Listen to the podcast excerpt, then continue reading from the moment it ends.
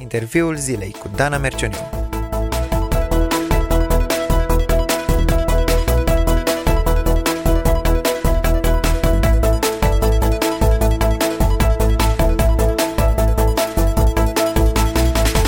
Salutare și bine te-am regăsit! Suntem încă la început de an, încă ne facem planuri pentru 2023 și în acest context vreau să-ți lansez și eu o provocare, pentru că, nu-i așa, un an nou presupune și noi provocări. Dacă printre rezoluțiile pe care le-ai făcut la începutul acestui an a fost și să studiezi Biblia mai mult, ai câteva opțiuni. Poți să o iei pe cont propriu și să te înconjori cu o mulțime de comentarii, lexicoane și concordanțe, alături de Biblie, bineînțeles. Apoi poți să participi la biserică sau online la niște întâlniri de studiu biblic. Dacă funcționezi bine în mediul online, poți să-ți descarci o aplicație sau să te alături unui program de citire a Bibliei. Astăzi vreau să vorbim despre un alt fel de a face studiu biblic și invitata mea de astăzi, Loredana Vereștiuc, este cea mai în măsură să ne vorbească despre asta. Bine ai revenit, Loredana, în studioul Crosson Radio.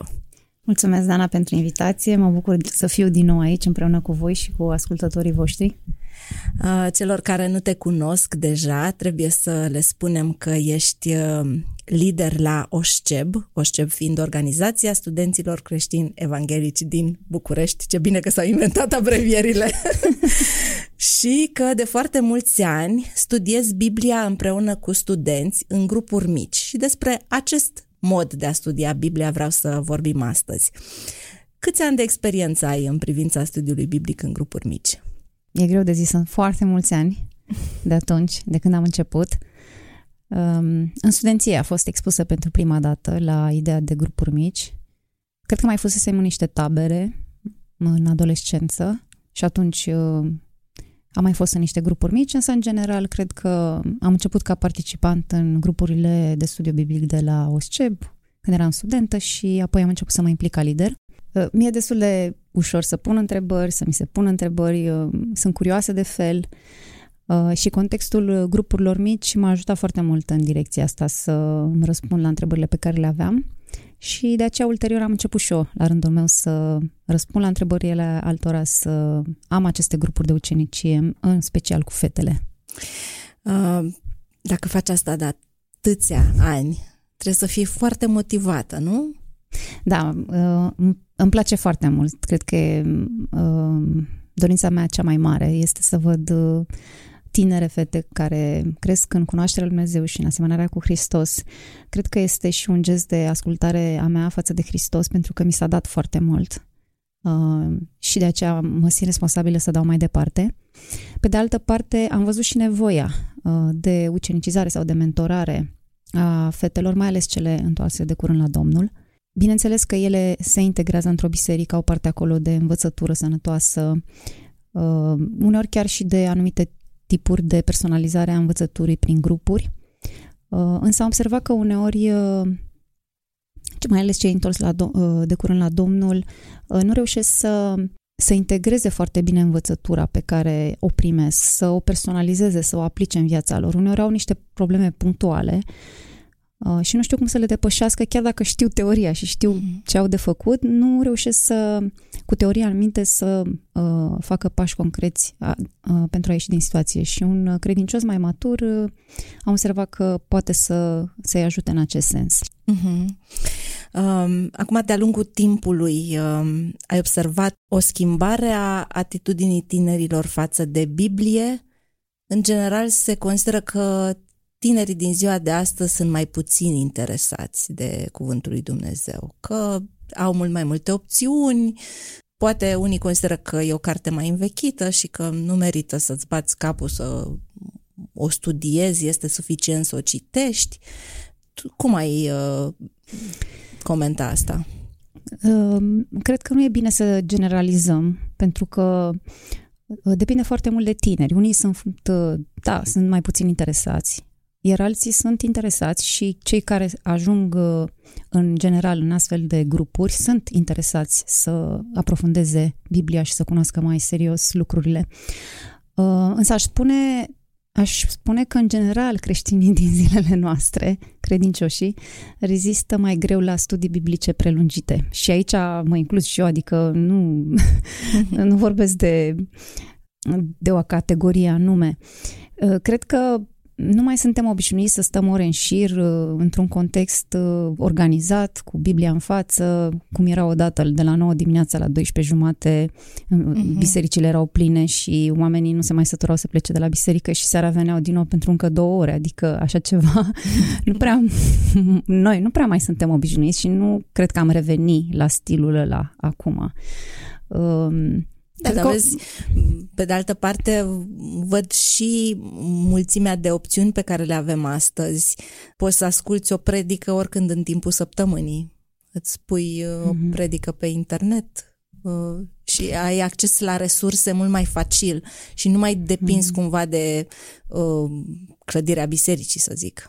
Da, eu mă refer mai mult la acel attention span, adică să poți să stai focalizat, concentrat pe ceva mai mult timp. Uh, un studiu biblic la tineri de o oră uh, sau o oră jumate, deci ce depășește o oră jumate aș spune că este prea mult, deja îi vezi că obosesc. Uh, chiar oricât de interesant ar fi studiul. Uh-huh. Au nevoie de pauză, Uh, și nu e neapărat ceva negativ, zic eu, dar uh, observ lucrul ăsta, observ că acest attention span este mult mai scurt. Uh, în general, uh, la oameni. Cred că, iarăși, uh, ideea asta că creșterea spirituală se face repede și fără efort poate să fie o, uh, un mod de înțelegere greșit asupra vieții creștine, pentru că suntem obișnuiți să facem totul pe repede înainte, fast food, fast, totul e fast și creșterea spirituală, cunoașterea Bibliei, totul trebuie să fie pe fast, nu? Și nu e chiar așa. Uh, înlocuirea unor obiceiuri proaste cu unele bune sau cunoașterea temenică a Bibliei, toate lucrurile astea necesită mult timp și efort și uh, trebuie să fii destul de motivat uh, în direcția asta. Cred că la tineri uh, orientarea pe divertisment a societății îi afectează destul de mult, în sensul că Normal că dacă îți dorești mai mult distracția decât studiu biblic, părtășia, cuvântul, uh, vei, fi, vei încerca să te apropii de contexte care îți oferă mai mult asta decât uh, un studiu structurat.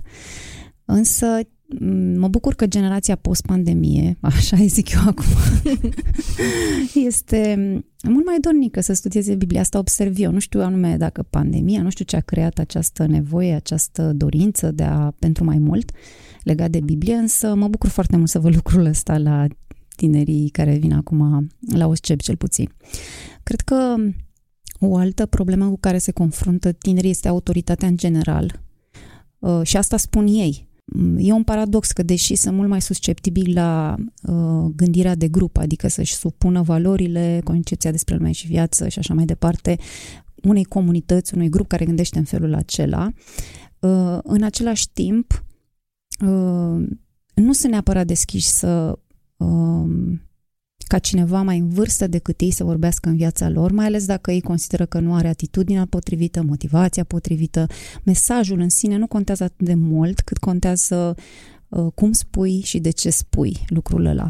Deci observ uh, această uh, raportare la autoritate care influențează și modul în care consideră ei că Biblia are autoritate în viața lor, plus că relativismul, care știm că spune că nu există adevăr absolut, uh, afectează foarte mult uh, ideea asta că Biblia este autoritate absolută.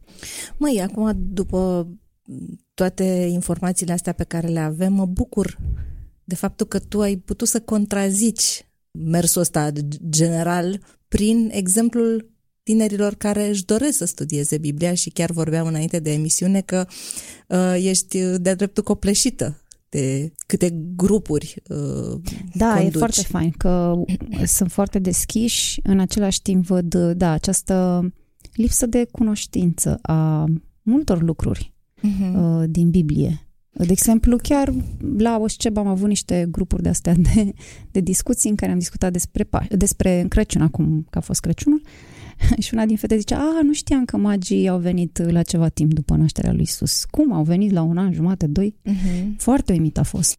Uh-huh. Um, care vezi tu că ar fi beneficiile unui grup mic în raport cu alte tipuri de uh, studiere a Bibliei? Uh, da, cred că e o întrebare foarte importantă în zilele noastre pentru că putem ajunge foarte ușor la extreme, adică doar predicarea în plen, doar uh, biserica locală și fără studiu biblic, fără grupuri mici, pentru că ne e frică de, nu știu, pericole sau alte lucruri. Mm-hmm. Deci cred că e o întrebare importantă pe care uh, e bine să, să o discutăm.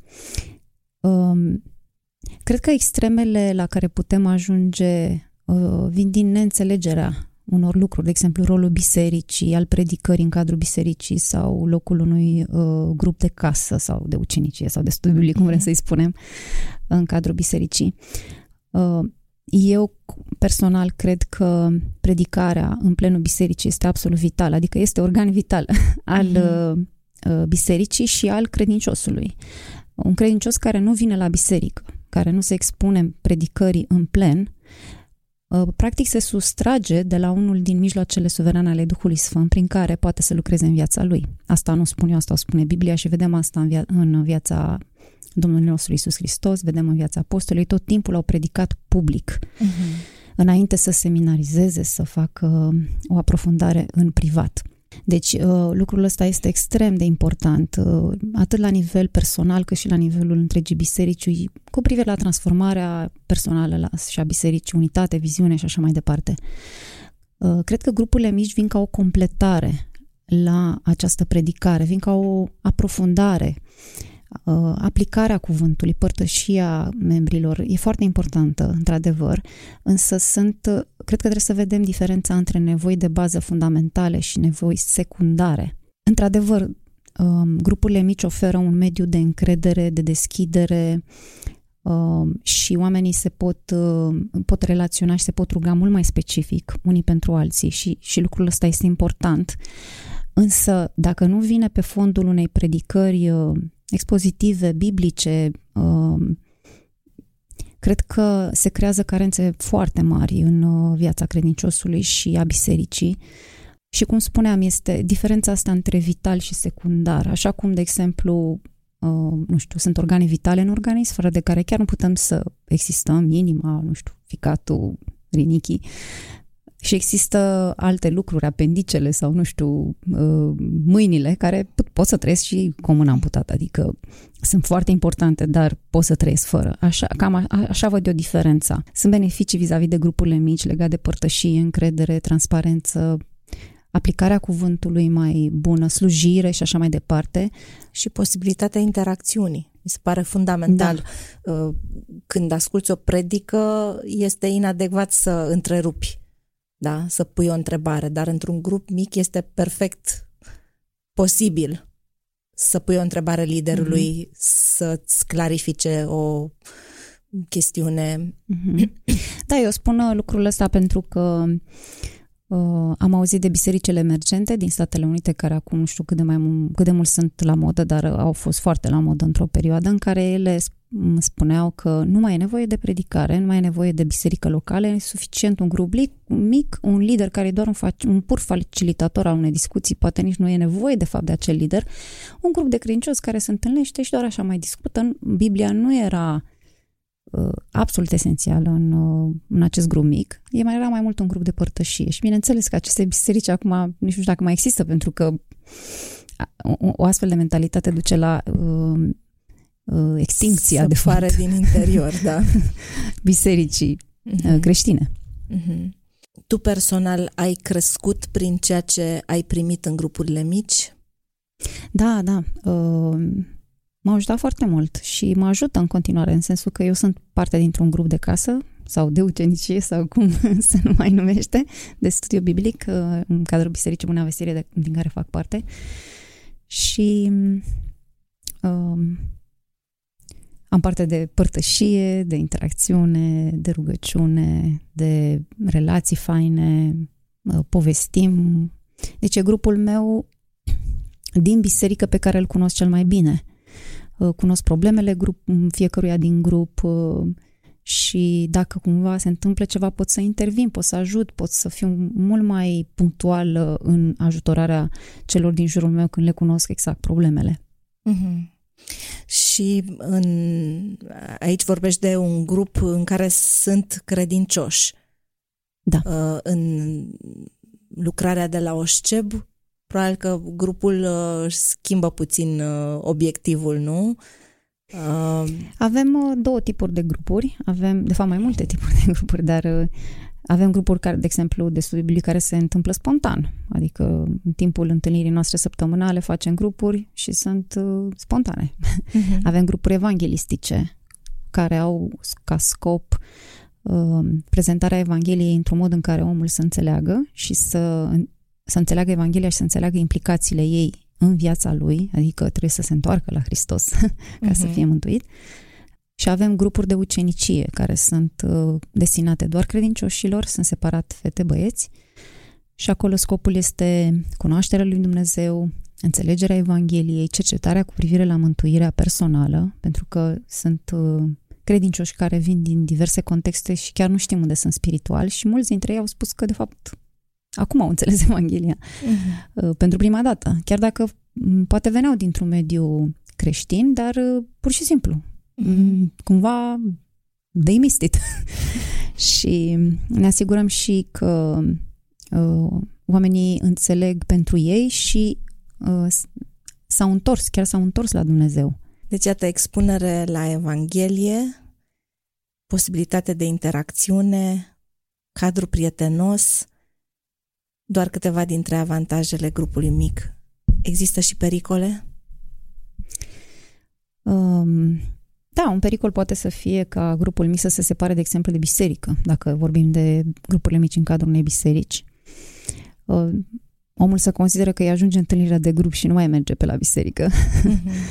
Deci un pericol ar fi să crezi că grupul mic îți este suficient, că cele două lucrări nu sunt complementare de fapt, mm-hmm. ci s-ar înlocui una pe cealaltă. Da, da.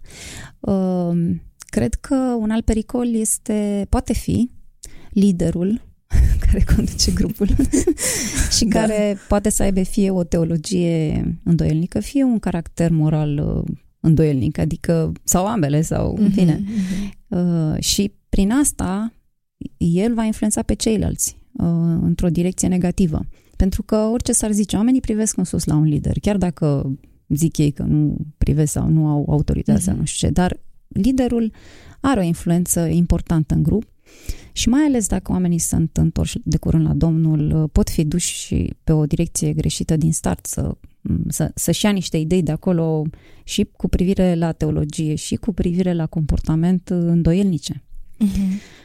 De asta investiția în lideri spirituali, maturi, e foarte importantă în, când vorbim despre acest subiect al studiului în grupul mic. Deci liderul nu este doar un moderator al unei discuții. Implică mult mai multe lucruri să fii lider. Depinde iarăși despre ce grup vorbim. Dar dacă uh-huh. vorbim despre o lucrare spirituală, dacă vorbim despre un grup de studiu biblic, uh, care se, oameni care se întâlnesc consecvent, săptămânal, care uh, studiază cuvântul și așa mai departe, se roagă, au o activitate spirituală acolo regulată, uh, cred că liderul grupului e mai mult decât un moderator. Pentru că el veghează cumva la uh, bunăstarea membrilor grupului, la mod, ce se întâmplă în cadrul grupului, ce se studiază, ce idei se spun acolo, ce spun oamenii, cum gândesc oamenii. Mie mi s-a întâmplat să fiu într-un grup odată, a venit cineva nou, uh, nu știu ce se discuta, dar ideea e că eu am am avut așa o impresie foarte puternică că el nu crede că Isus e Dumnezeu. Și am început să-i pun niște întrebări așa punctuale. Discuția era în plen, uh-huh. dar ajunsese să fie numai între noi doi și era o liniște așa, după aia mi-am dat seama. Și trei, patru întrebări și da, el a spus cum, Isus e Dumnezeu? Și mhm. toți a fost așa o, ca o liniște. și mi-am dat seama că omul era ignorant, nu era împotrivire uh-huh, sau mhm, ceva. Mi-am dat mhm. seama că omul nu știe. Că uh-huh. Isus e 100% Dumnezeu. Îl vedea mai mult ca un om, un om deosebit. Uh, da, vreau să-l urmez, vreau să fiu creștin, vreau să, vreau să, dar uh-huh. uh, nu, piatra de fundament uh-huh. a creștinismului este Hristos este Dumnezeu întrupat. Și bineînțeles că l-am luat deoparte după aia împreună cu liderul grupului și am povestit un pic cu el și după aia el a fost la catehez, acolo a fost informat mult mai bine și o, acum nu mai sunt probleme. Uh-huh. Vorbim de un om care e cu totul întors la Domnul și era doar uh-huh. o mhm. problemă de informație, dar mi s-a întâmplat asta des cu oamenii, uh-huh. să nu înțeleg o chestie. Deci uh-huh. mi s-a întâmplat cu, iarăși cu o fată care era și botezată deja, venea din mediul ortodox, într-adevăr, și avea multe nevoie de multe informații, doar că la un moment dat, nu știu cum îi spun eu, că Isus e din eternitate. Și a rămas așa mască. Cum adică Isus e din eternitate? Dar ea credea că Isus e Dumnezeu. Dar vezi, oamenii da, nu fac niște legături. S-a făcut clicul, da. Știți, și de da. fapt, dacă nu spui că e din eternitate, nu, asta e definiția Trinității. Atunci coegali, coeterni, da, consubstanțiali. Da, da. Adică, da, da. da.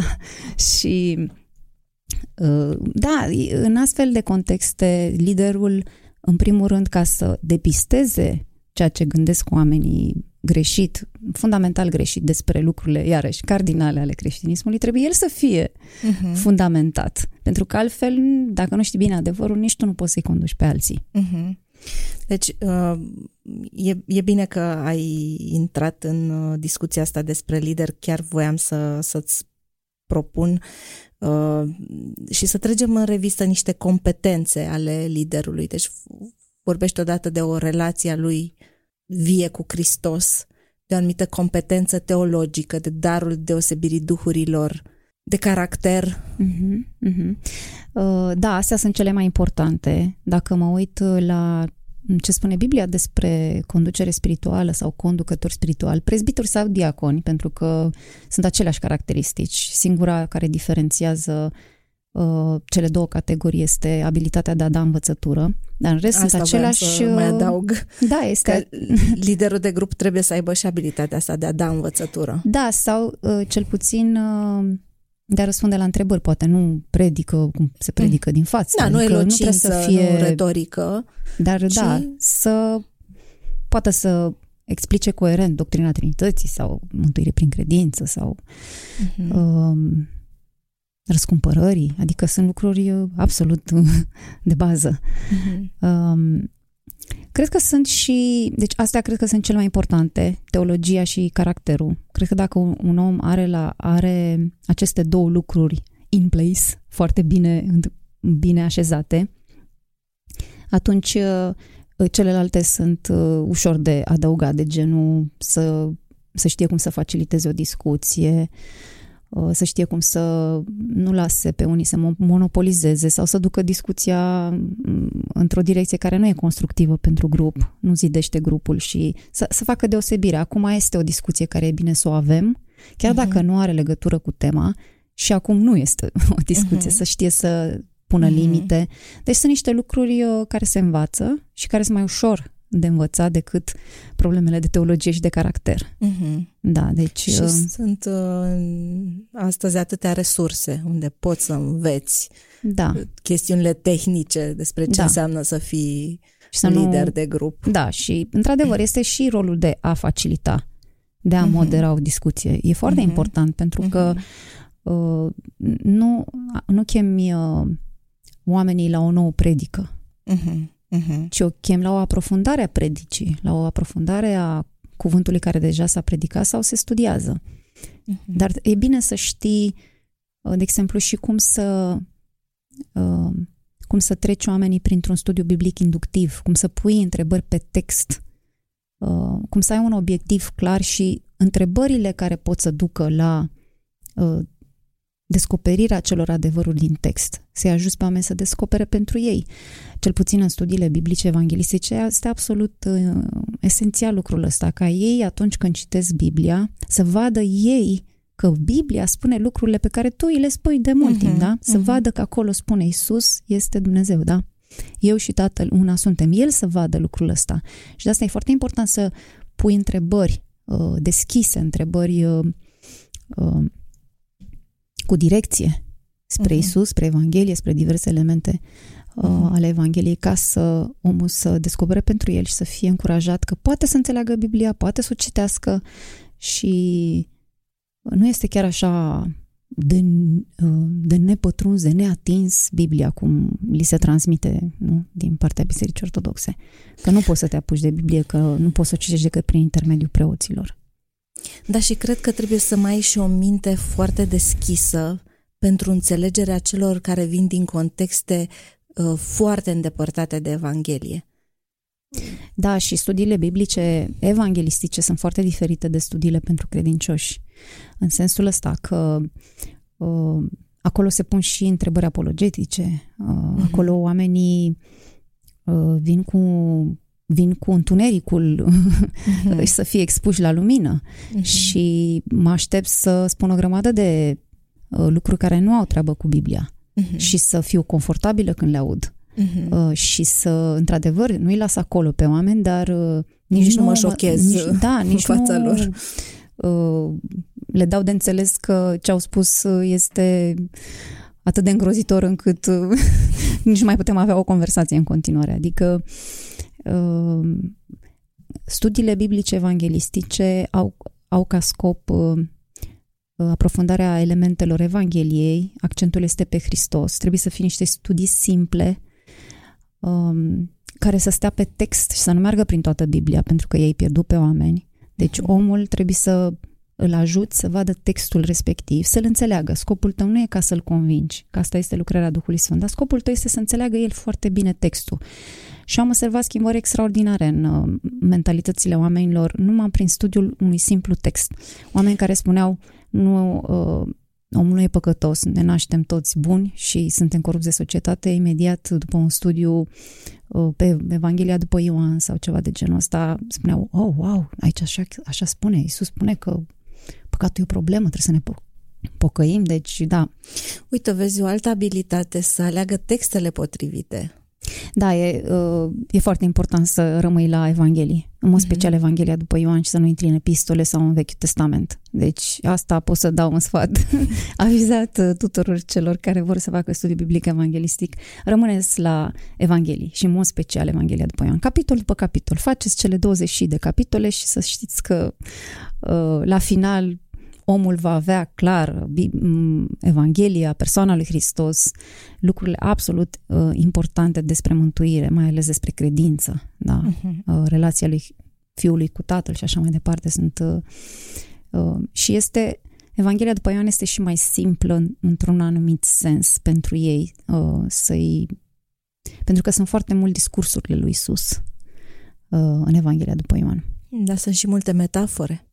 Și sunt multe metafore, dar aproape de oameni, da? Uh-huh. Eu sunt pâinea vieții, uh-huh. eu sunt lumina lumii, uh, uh-huh. eu sunt calea adevărul și viața, eu sunt vița, uh-huh. eu sunt învierea și viața, deci sunt cele șapte, uh-huh. eu sunt celebre uh-huh. ale lui Isus.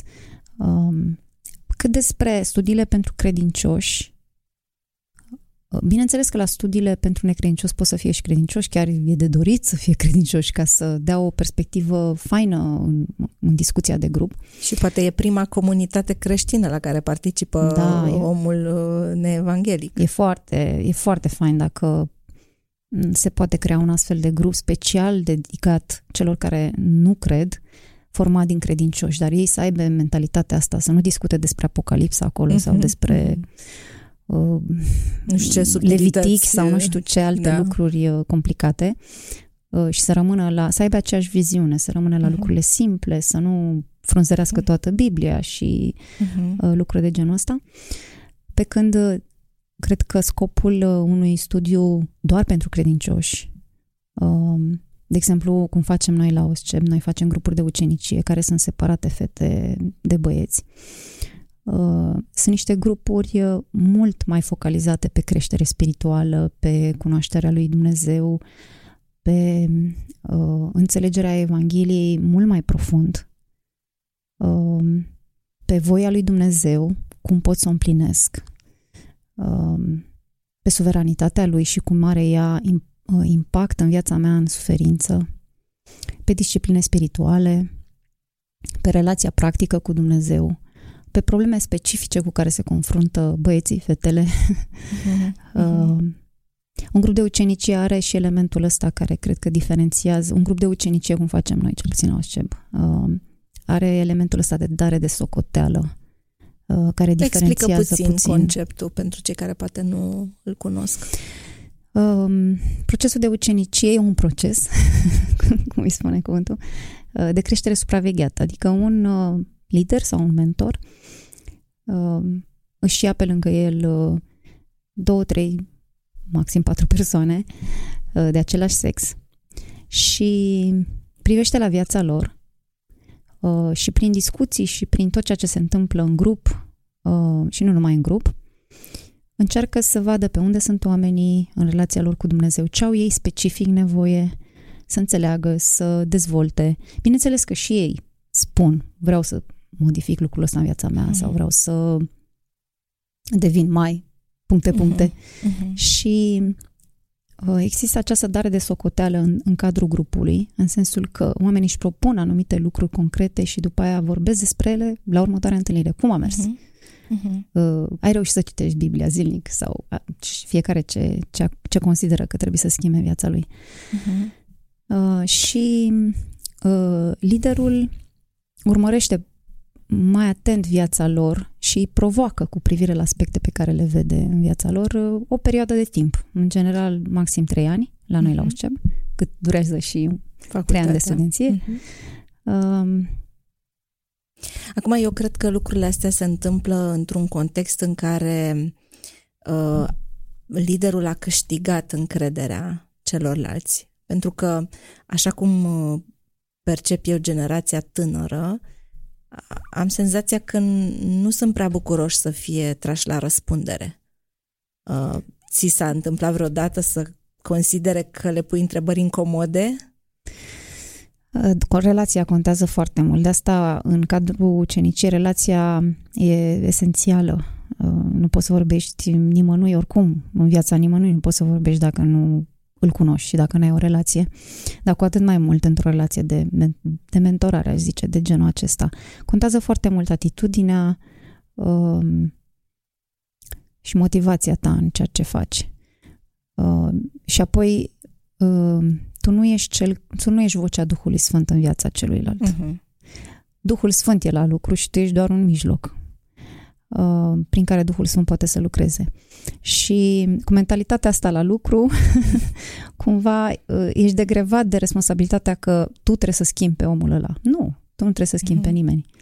Uh, da. Tu poți să doar să, să uh, furnizezi un context de schimbare care nu este neapărat uh, obligatoriu de succes, în sensul că omul poate să vină într-un context de schimbare și să plece total neschimbat. Adică uh-huh. depinde foarte mult de fiecare cât de mult vrea să crească, dar încrederea este esențială, da. Cât de important e să se vulnerabilizeze și liderul? Da, e foarte important. Foarte important. Adică vorbim din viețile noastre. Uh-huh. Povestesc din viața mea, cum a fost când am trecut și eu pe acolo. E important uh, să vadă că și liderul are luptele lui. Oh, da.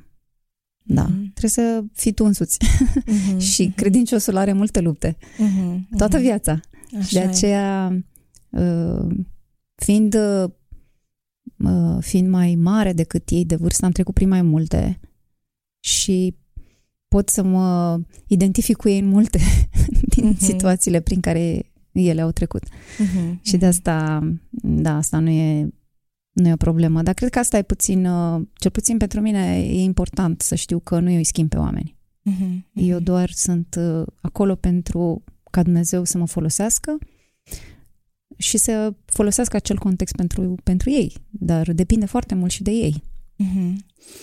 Um, aș vrea spre final să trecem la câteva aspecte practice care țin de grupurile de ucenicie sau de casă, grupuri mici în orice caz. Uh, spre exemplu, ai amintit de mai multe ori că aveți grupuri separate de fete și băieți. De ce ați optat pentru astfel de grupuri? Eu cred că ambele tipuri de grupuri sunt importante, și cele mixte și cele separate. Depinde foarte mult de scopul pe care îl ai. De exemplu, la biserică, eu cred că e important că, ca grupurile să fie mixte pentru că acolo scopul este interacțiunea, părtășia, studiul și așa mai departe, uh, nu este neapărat uh, atât de personal. Uh-huh. Pentru că fetele și băieții nu se deschid la fel când uh-huh. sunt cu sexul opus. Așa suntem noi toți.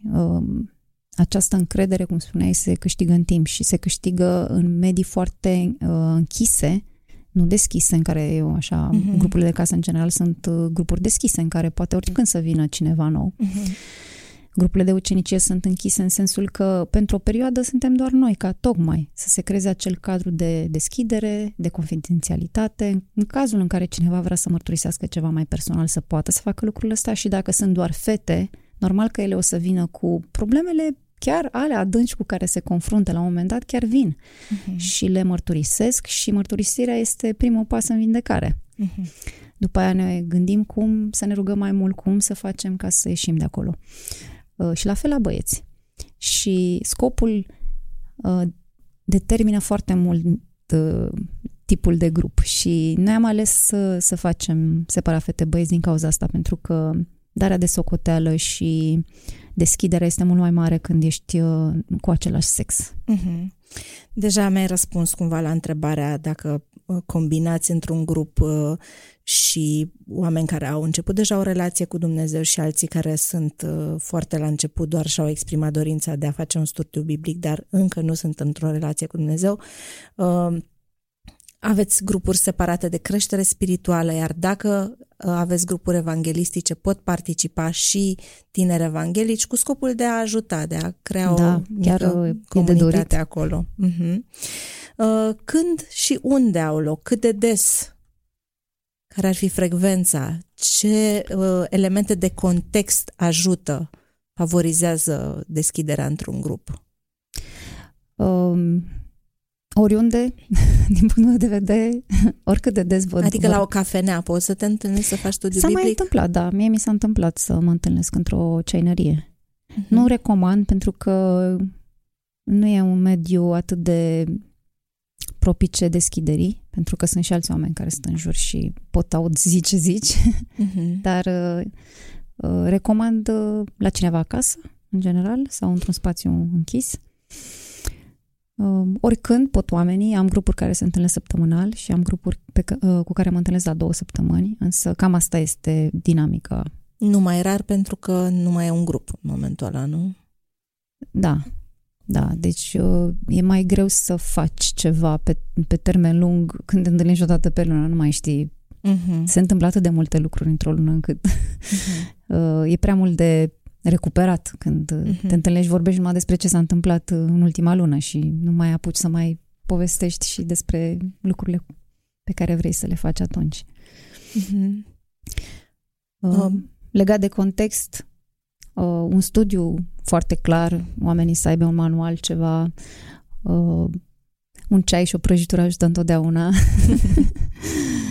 uh, o atmosferă caldă, uh, și chiar să se întâmple ceea ce ți-ai propus, adică uh, mai ales la fete, tendința este să se discute uh-huh. tot felul de lucruri și să n-ajungi să studiezi. Aici Pentru... e rolul liderului. Da, și aici liderul trebuie să intervină și să spune, ok, acum hai să ne apucăm de studiu. Uh-huh. Uh-huh. Da. Când se încheie un studiu? Sau cât de lung ar trebui să fie din experiența ta?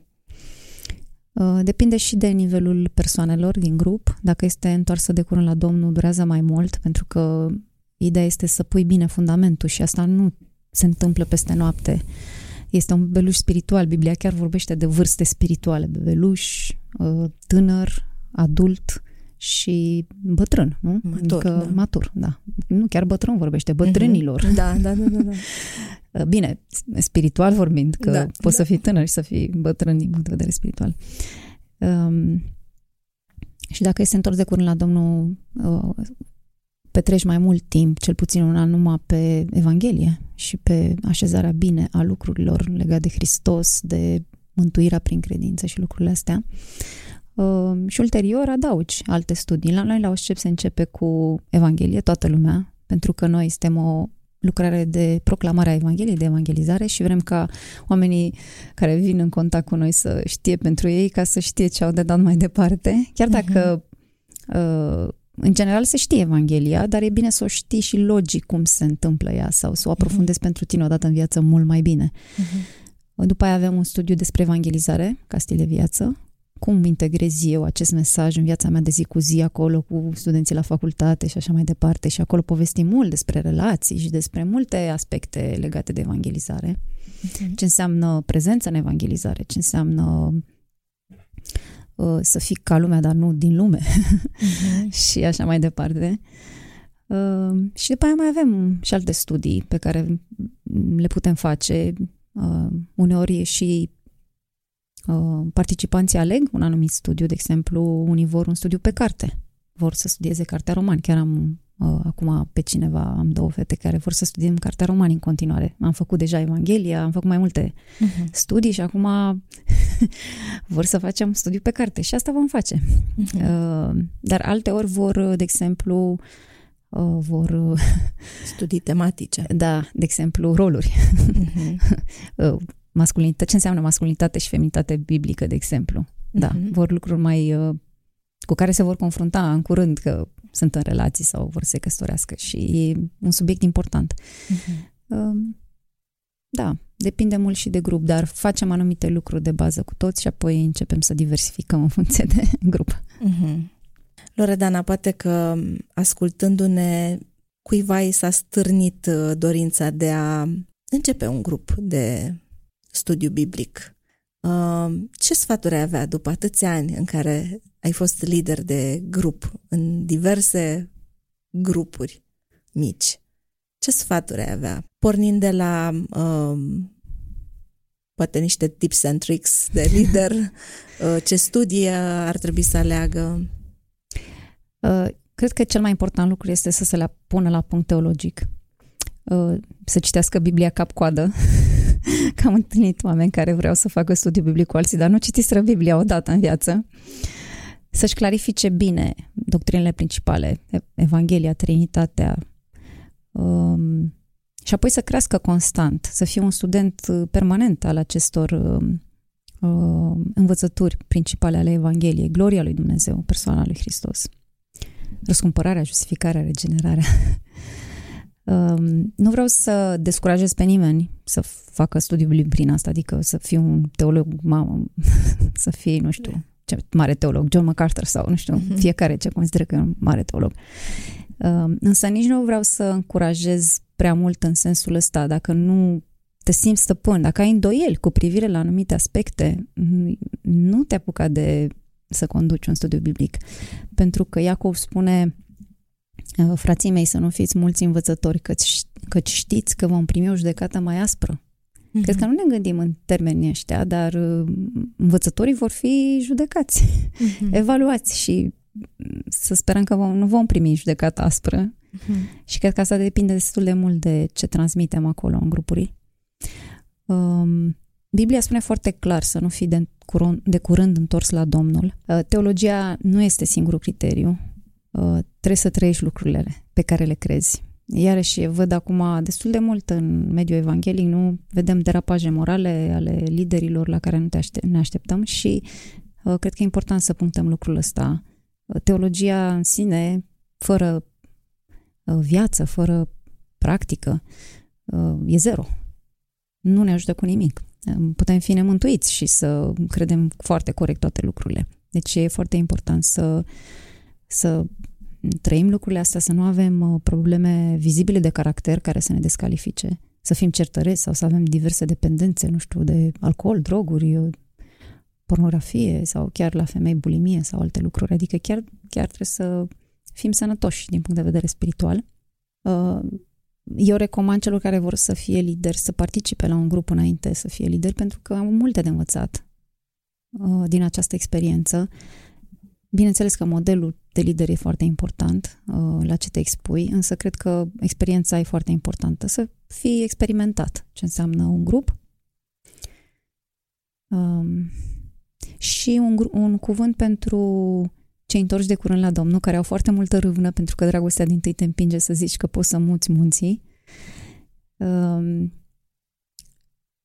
cred că e foarte important ca în prima fază să învățați să stați sub autoritate, să învățați să fiți smeriți, uh, să vă puneți la punct din toate punctele de vedere și să vă bucurați de perioada asta, nu să vă, vă aruncați în slujiri care nu vi se potrivesc în momentul respectiv, să vă bucurați de perioada asta de uh, de bebeluș. Da.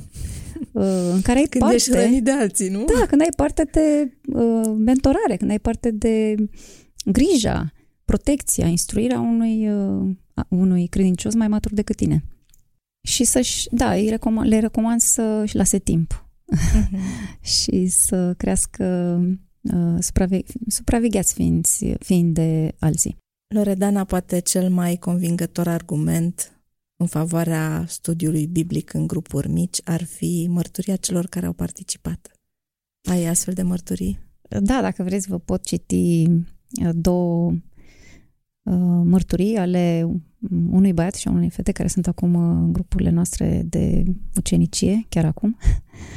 De exemplu, una din fetele de la OSCEP spune așa unul dintre lideri m-a invitat într-un grup de ucenicie pentru fete. Nu știam în ce mă bag, dar acum mă bucur foarte mult că am făcut-o. Evoluția care s-a produs în mine și lucrurile pe care le-am învățat se văd la nivel de fapte și gânduri. Dacă înainte credeam că Dumnezeu este doar cum îl simt, acum știu și învăț că El este așa cum mi s-a revelat în Scriptură. Fiind la început în relația mea cu Domnul, am avut multe întrebări la care am primit întotdeauna răspunsuri din Biblie. Am citit mai multe cărți și pot spune că am căpătat un părinte spiritual.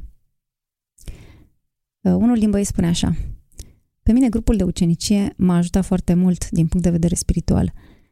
M-a ajutat foarte mult să înțeleg tot mai bine Trinitatea, despre cum Iisus Hristos este vestea bună și, bineînțeles, despre cât de mult le iubește Dumnezeu. Vă încurajez să citiți din Biblie, să puneți întrebări și dacă aveți ocazia să mergeți la un grup de ucenicie, să nu o ratați pentru că o să învățați multe lucruri. Loredana, îți mulțumesc pentru tot ce ne-ai împărtășit. Mă bucur foarte mult că am putut să povestim despre subiectul acesta, e foarte mult pe inima mea. Da, am observat asta și s-a văzut din tot ce, din tot ce ne-ai spus. Mulțumesc și ție care ne-ai urmărit. Dacă ai înțeles cât de important este să studiezi Biblia, te încurajez să faci pași concreți în această direcție. Caută un lider bun, alătură-te unui grup care funcționează deja sau, de ce nu, dacă ai studiat deja Biblia și crezi că poți împărtăși și cu alții ce ai învățat, consultă-te cu un lider spiritual și vezi dacă Dumnezeu te cheamă să începi un grup de studiu biblic. Orice alege, Dumnezeu este de partea ta ori de câte ori e o decizie după voia Lui. Să ne reauzim cu bine! Ați ascultat interviul zilei.